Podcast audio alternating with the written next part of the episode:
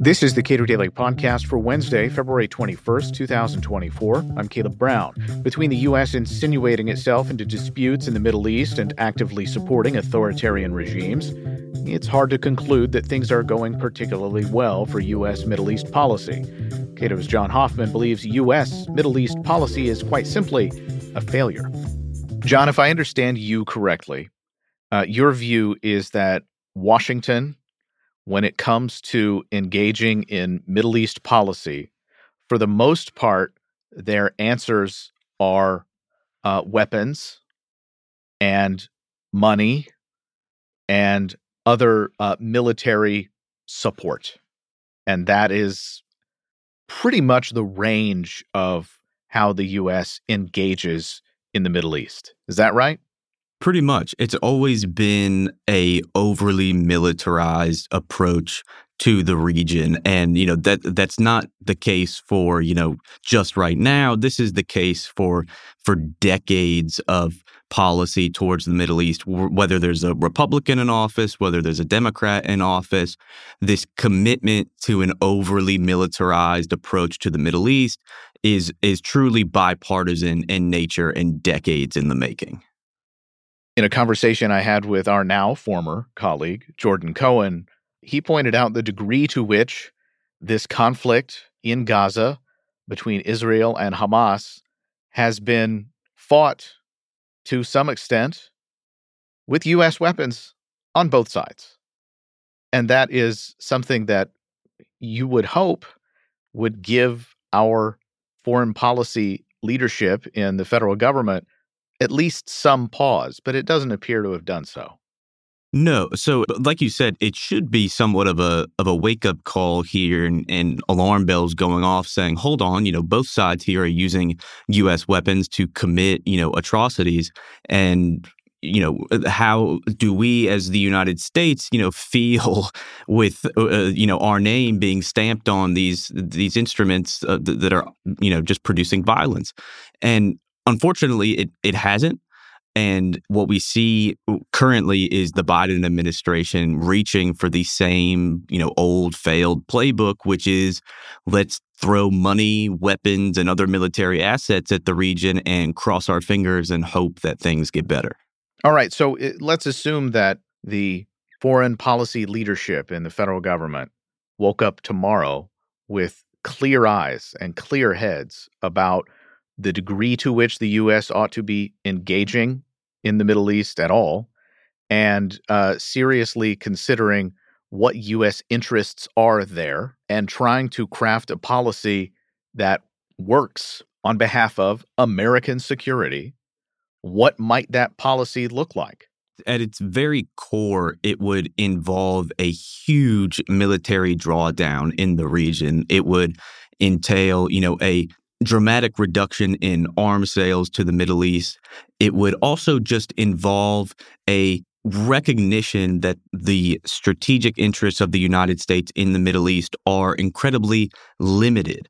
That the Middle East has been, to an extent, exceptionalized in U.S. foreign policy around a series of different myths, around a series of different patron client relationships.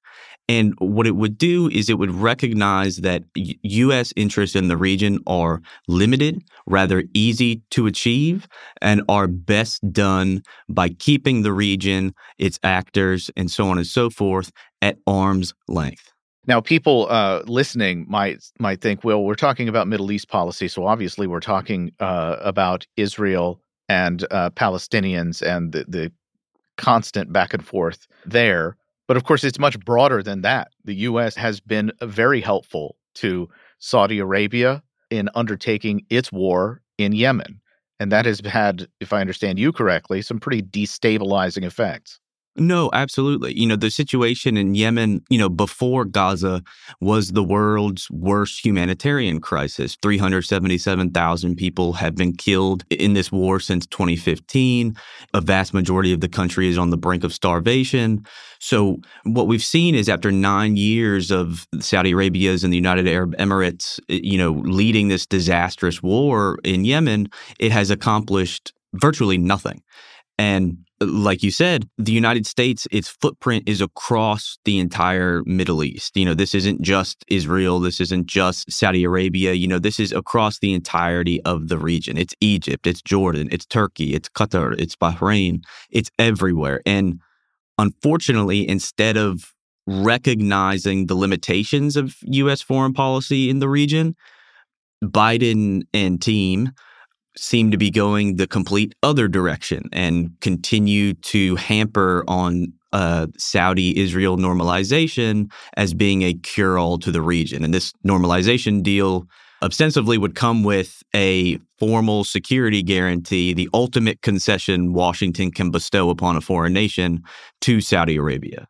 Now, I want to, I guess, draw some parallels, if I can, with the U.S. relationship with Saudi Arabia and the U.S. relationship with Israel, there seem to be precious little uh, movements towards saying, "Hey, guys, the the way you are acting in this country does not serve American interests well." And perhaps we ought to be rethinking our military support for your efforts. There seems to be none of that.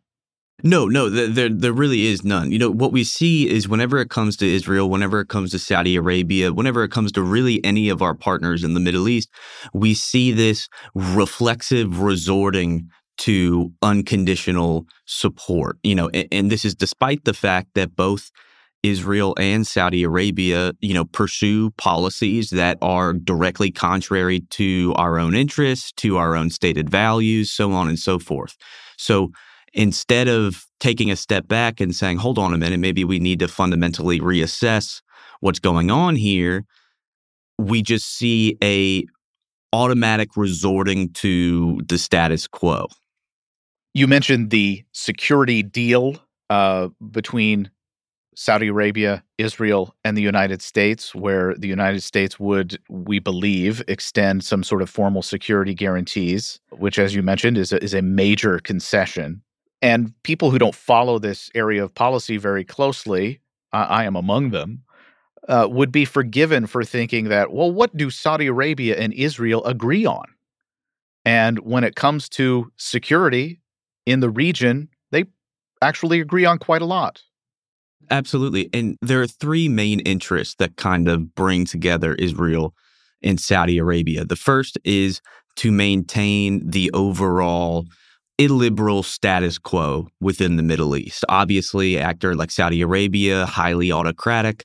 They view the preservation of the authoritarian status quo within the Middle East as paramount to their own survival. Israel and many Israeli officials have, you know, are on record saying that they vastly prefer to engage with autocrats across the region because, you know, they fear the Arab Street. They fear, you know, the demands that might come if a democratic government were to rise within the Middle East, you know, and put more pressure on the Palestinian issues specifically. So that's the first shared interest is preserving this authoritarian status quo. The second shared interest is preserving the regional balance of power. Right now, the balance of power skews heavily in the favor of Saudi Arabia and Israel. And they have a shared common interest in balancing against Iran or any other actor that might try to, to tilt this balance. The third shared interest is to get the United States to pay for number one and number two. so, you know, it's these three interests that really bind them together. So, when we talk about this Saudi Israel normalization deal, and we talk about the United States extending perhaps a formal security guarantee to Saudi Arabia. You know, this essentially legally binds America to be uh, the the uh, security guarantor of Mohammed bin Salman, of this autocratic status quo, of this regional balance of power, and of course, it's the U.S. taxpayer that's fronting this bill. To the extent that the interests of Saudi Arabia and Israel are aligned in significant ways, even if we have some harsh judgments for what those interests actually are.